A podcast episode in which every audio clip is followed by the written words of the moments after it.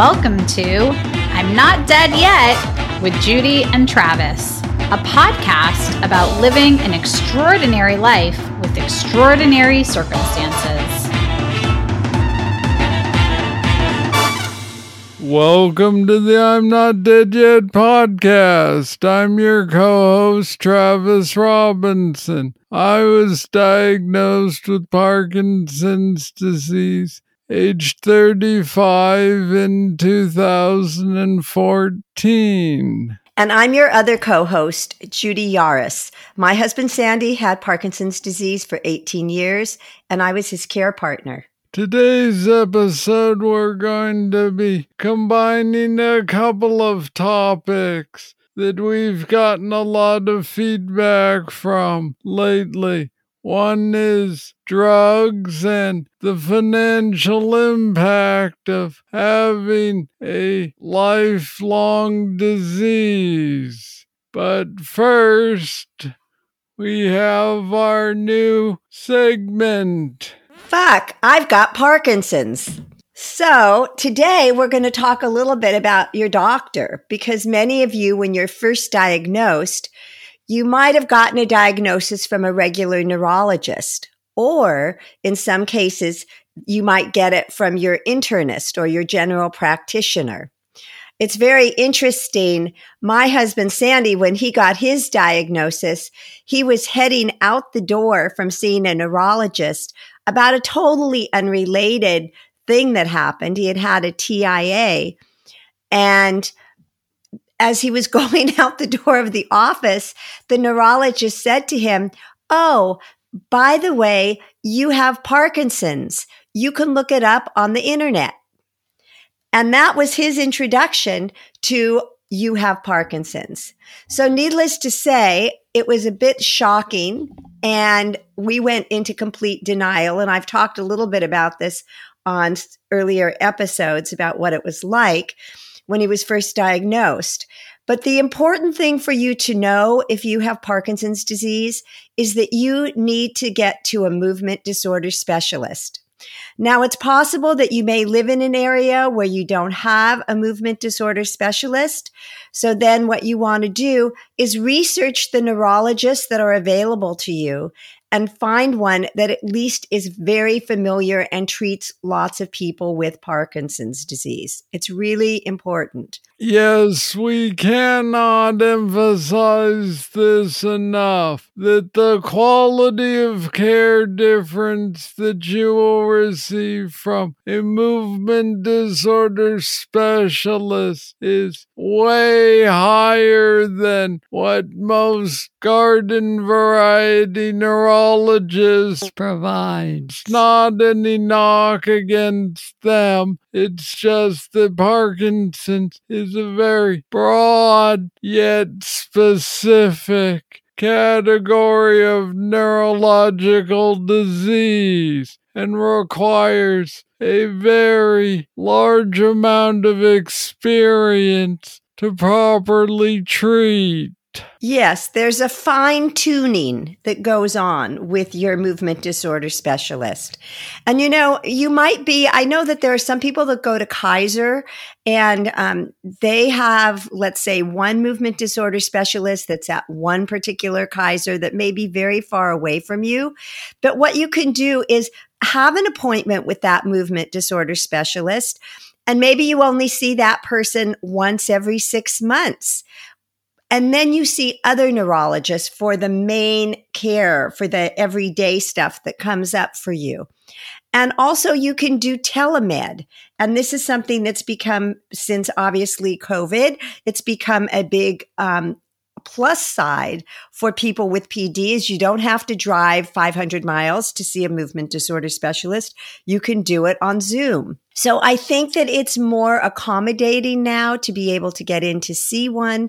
Many of the hospitals don't have a full staff of movement disorder specialists.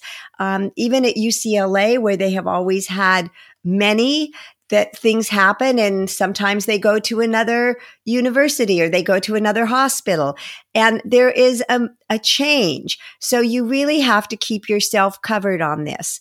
But out of all of our advice, this is the one thing that we want you to know.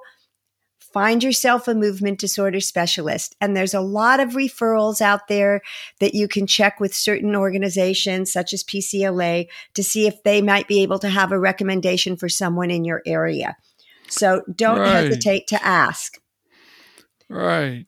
Being proactive in your care is the most important thing you can do. And so that ends our segment. Thanks, Judy. And now on to the rest of our show. So, the working title for this episode comes from a mockery of that Dare Youth program that was popular when I went through school. It supposedly stands for something about drug resistance education, but I always figured it stood for dare. Drugs are really expensive, and that is what I wanted to touch base on this show. Drugs are really expensive, but nothing out on the street compares to what you will spend on pharmaceuticals, especially if you don't have great insurance or any insurance. And this is a very real consideration if, like me, PD has impacted your life so that you have a lower, or in my case, much lower income. The ability to spend a thousand, two thousand dollars a month on drugs just to get through your day is a whole lot different when you're not making that much. That's right, Travis. If you've had to quit your job, if you've had to go on disability, if you've just taken a leave of absence, any of those things that have happened. And in some cases now with COVID, people were furloughed, companies closed. There's so many changes that have been taking place. And you have to have really great insurance, not even good insurance. I have to say, Sandy and I were very lucky that he had a wonderful insurance policy from his early days of teaching. And because of that, we didn't have a lot of out of pocket uh, medical bills or or drug bills. There were just a few things that we had. We paid every month, but compared to what my younger friends with PD have been going through, there's just no comparison. I mean, they're out, as you said, it could be a thousand or two thousand dollars a month.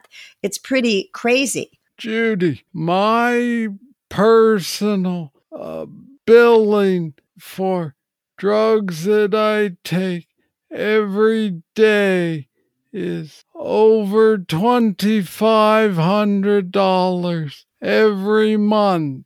Oh my gosh, Travis. That's crazy. Yes. And as someone on disability, I am forced, for lack of a better term, I am yes. Given one choice, and that choice is Medicare for any drug coverage, which Medicare does not include drug coverage, so I pay additionally out of pocket for a prescription have plan specific to Medicare. And you know, we are absolutely not going to get into the politics of Medicare or what it does and doesn't cover because that is a much larger topic for a different show. But I will say that many, many people are in the same boat as me with an outrageous cost for their drugs that well, it will so impact them as to essentially they will have to choose to not take their drugs because it just simply costs too much. Okay. And so this is something that we want to focus on because it's really not an option for you not to take your drugs. And so there are a few things you can try to do. And I'm sure Travis, you have you tried this before you ever got your Medicare because I think Travis has mentioned this in a previous episode how hard it is to get disability, how hard it, it will be to get Medicare, how ho- it is so difficult to get any of these things because for some reason Parkinson's disease doesn't seem to be high on the list of diseases to be able to get disability. You get turned down three or four times. So you have to be really persistent. But I have heard and I have seen this in action that many of the drug companies have what they call it's like a scholarship program. So basically, you contact the drug of choice that you're supposed to be taking. You contact the manufacturer and you tell them that you cannot afford to pay for it. And you have to submit a lot of information. I mean, it's a lot of personal information. They want to see your tax return. They want to see your income. I mean, they want to know that you really cannot afford to do this. So if you're a private person, it's hard to release that kind of information to someone out there. But it's worth it because in many cases, they can give you the, the medication either free or at a very low cost. Right, and I want to touch base on yet another aspect that there are so many people, not just with Parkinson's disease, that have dealt with this high cost of health care. Yes. That there are foundations, lots of them out there, specifically to help them. That's right. And I want to give a quick plug to one that I've received help from. Great. Who is it? So, this is the Patient Access Network Foundation. And they say from their website, our mission is to help underinsured people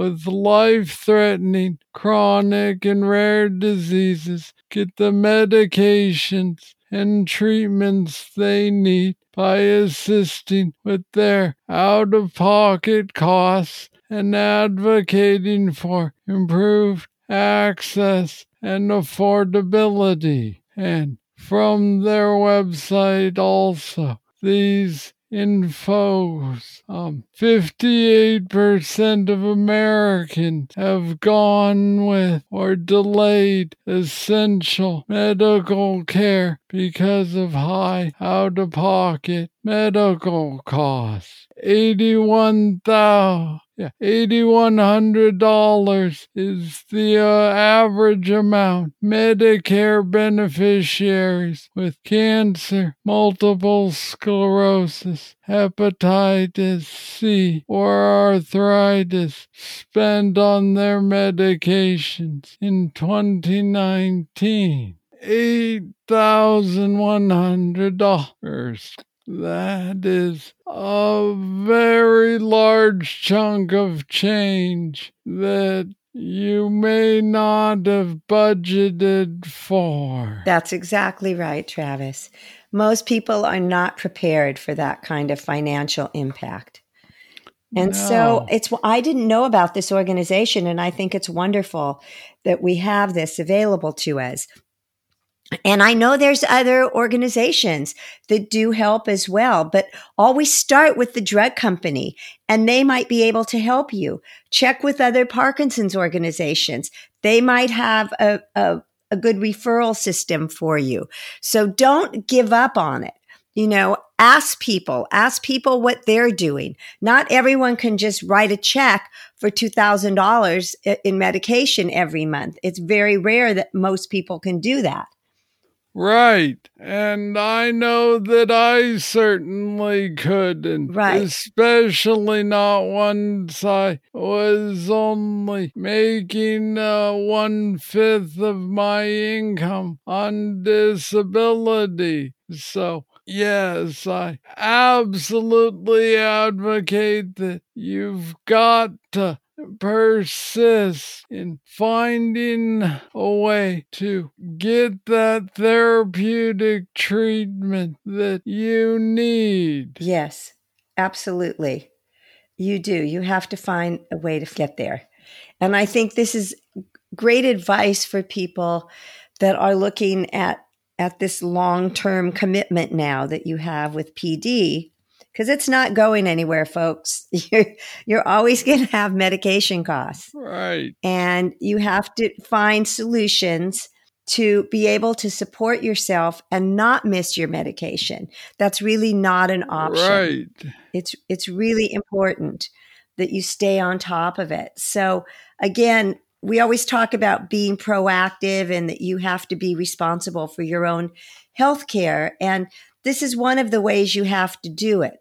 Um, making sure you have an insurance policy, but also know that insurance doesn't always cover everything. You know, Medicare only covers certain things. It doesn't cover, even if you get Medicare, it doesn't cover a lot of procedures. And there's a lot of things that are going to come up. And that's not even to mention things like dental care, which most people don't even have dental insurance. Right. Or vision or or vision, any of those things. So those are even other extras that go even beyond what your medication is. So you really want to make sure that you sit down and look at this. And, you know, this is something that I want to bring up here too, that I think it's worthwhile to talk to an estate planner. And even if you don't make a lot of money, an estate planner is someone that can really give you some guidance how to get through this time financially. Right. Because you've got to plan not only for the next, you know, one year the next five as is popular. You know, what's your five year plan? But you've got to have a good plan or a few options in place for the rest of your life. Yes. What's your 20 year plan? you know, I like to look at that one. Five years, you blink and you're at five years. but 20 yeah. years, now you're looking at a different story. What is your 20 year plan? Right, and that could involve different decisions about where you choose to live or how you choose to spend your money. It might make sense for you to buy a new car now so that you can pay for it while you're still working and not put it off another few years. Or it may make sense for you to say, I'm okay and I don't need that new car. But you've got to sit down and really have a, a um recognition of where you're at where your money comes from. You talked about that on a previous episode, Judy. Yes. It's a lot of folks may not have clarity on where their money comes from and where it all goes. That's right. Uh,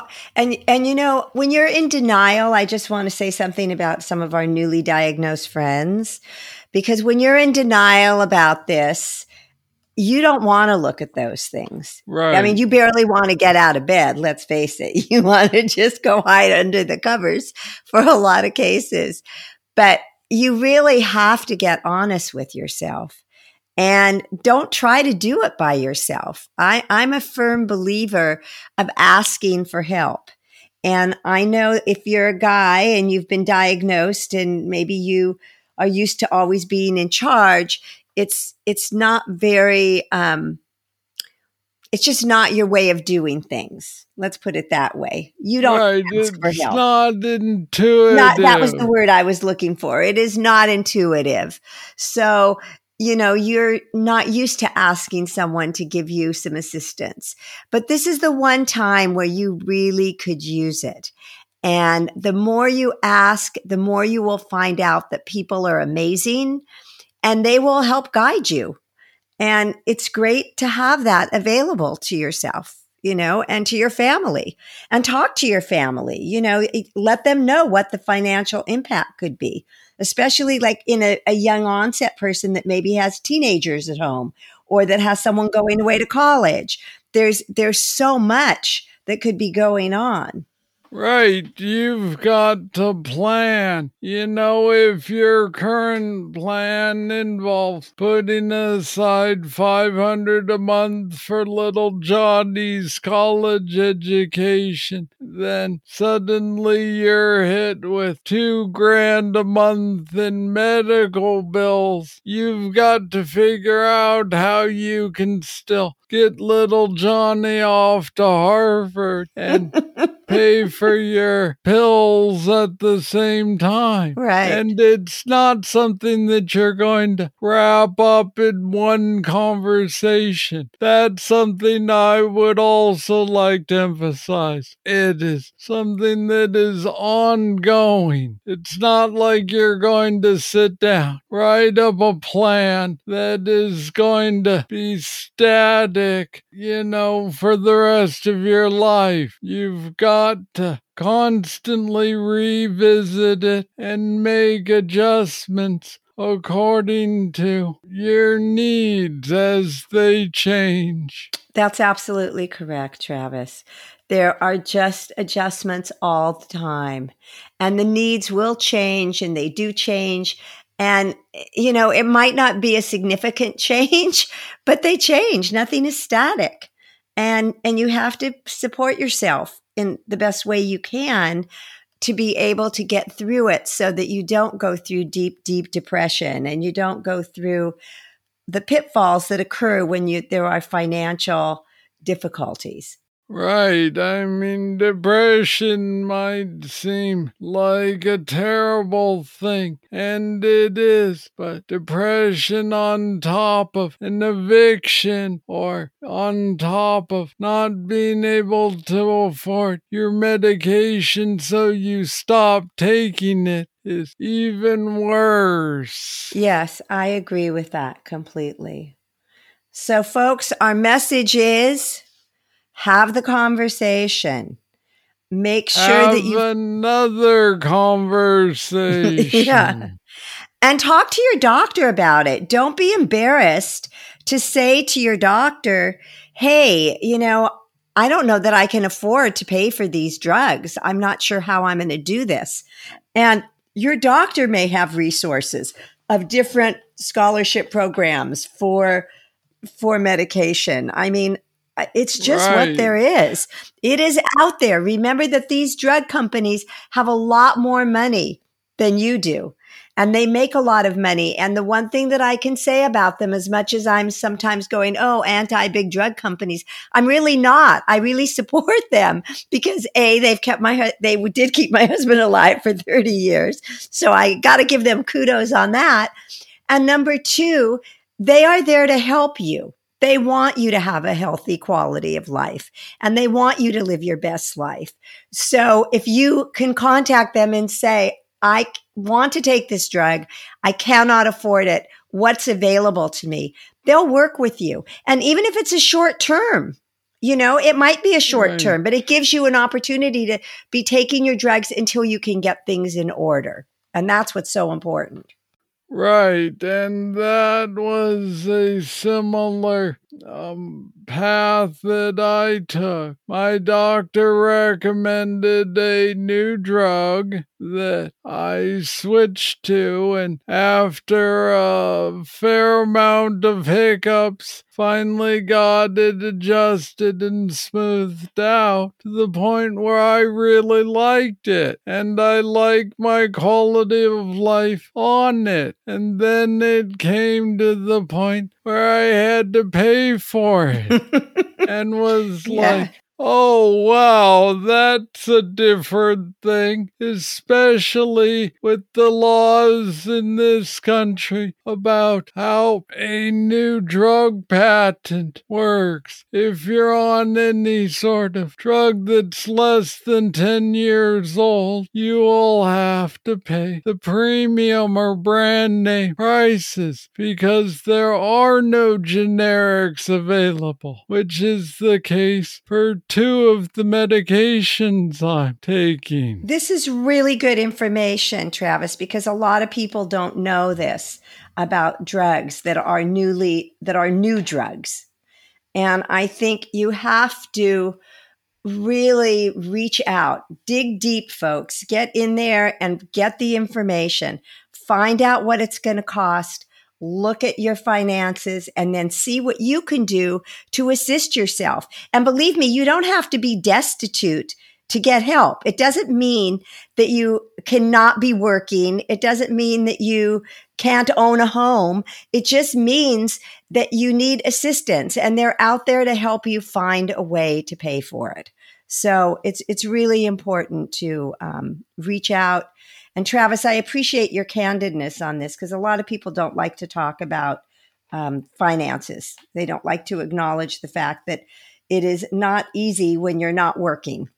You know, Right. Well, everyone likes to say they're doing great. You know, I'm okay.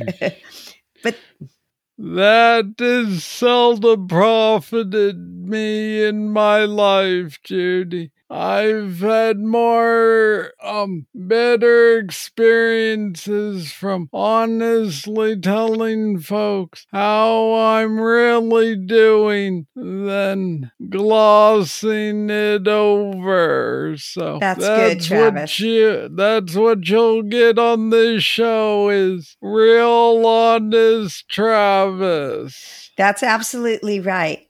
So I think we got it today for sure. Thanks, Travis, for doing that. That's a wrap. Bing. Bing.